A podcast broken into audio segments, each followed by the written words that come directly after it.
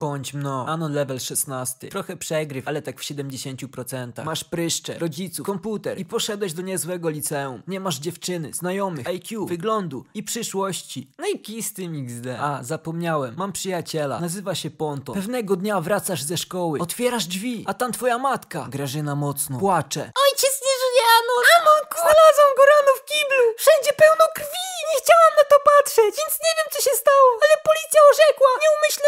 twoim pokoju leży kamera. Dajesz sobie rękę uciąć, że rano jej tutaj nie było. A może była? Dziwnie się czujesz. W sumie nie lubiłeś ojca, bo zawsze bił cię po alkoholu. A że był alkoholikiem, zdarzało się to codziennie od 9 lat. Dlatego gówno cię obchodzi ta strata. Idziesz oglądać beczkę. Następnego dnia mówisz o wszystkim Pontonowi. Ten na to. Ty, to ja przyjdę do ciebie i posiedzę z tobą, żeby ci przykro nie było. W sumie spoko. Jak chce, to niech wbija. Nigdy nie miałeś żadnego gościa w domu. Po tygodniu jest pogrzeb ojca. Pod kościołem stoi czarny Fiat 125P w kombi. Matka Grażyna drze mordy na pół wsi. Miał być kurwa Mercedes, a nie jakieś gówno! Pani kochana, popsuł się to co mieliśmy zrobić? Tylko taki był na zakładzie. Dla trupa to żadna różnica. Łapie cię wewnętrzny kek. Zjeżdżają się goście. Zaszczyca was nawet lokalny menel, Heniuś, z którym ojciec miał świetny kontakt przez alko. Matka poprosiła cię, żeby w czasie mszy powiedzieć z ołtarza żałobny wiersz z jakiegoś chujowego filmu. Świetny pomysł, kurwa.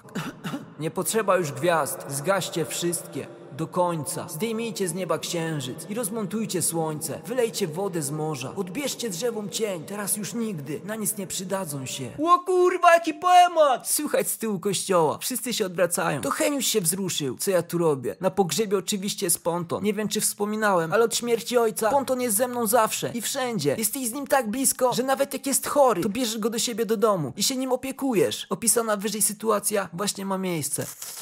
Pewnego dnia wracasz ze szkoły. W swoim łóżku nakrywasz pontona i matkę w czasie robienia arabskich gogli. Ja pierdolę. Wychodzisz z pokoju. Zaraz potem matka, na końcu ponton. Co to, to kurwa ma znaczyć? Myślałem, że jesteś moim przyjacielem. O nie, Anon, dosyć tego! Masz miesięczny szlaban na komputer! What the fuck? Jak się później okazuje, Ponton i Grażyna mają romans od dwóch miesięcy, a za rok jest termin ich ślubu. Tak. Ponton już uważa się za twojego ojczyma. Twój kurwa przyjaciel! Mija rok. Po ślubie wszystko się zmienia. Ponton okazał się być chujem. Raz na jakiś czas jebni Grażynę kablem od żelazka. Opierdala cię za oceny. Choć sam ma gorsze. Ostatnio jak wchodziliście do szkoły, jebany powiedział Synku, zrób mi kawę! ale jebać go. Znajdujesz w szkole Karynkę. 11 na 10. Zakochujesz się. Ona w tobie nie. XD. Ale to tylko kwestia czasu. Po trzech miesiącach twoja matka Grażyna zasłaba w autobusie. Okazało się, że jest ciężko chora i ma tylko 5 miesięcy życia. Po kolejnych 5 miesiącach pod kościołem stoi czarny Fiat 125P w kombi z trumną w środku. Wracacie z cmentarza. Zostaliśmy sami. Anon, mój synu. Ponton, kurwa, spierdalaj! Nie jesteś już moim ojczymem. Grażyna nie żyje. Nie odzywaj się więcej do mnie. Synku, wiem jaka dla ciebie to ciężka chwila, Ale chcę cię pocieszyć. Znalazłem dla ciebie matkę. Nagle z za rogu wychodzi Karynka, która rzuca się Pontonowi na szyję, krzycząc Kochanie, już martwiłam się, że coś wam się stało! Odwraca się i mówi do ciebie. Anonku, teraz to ja będę twoją matką. Mam nadzieję, że kiedyś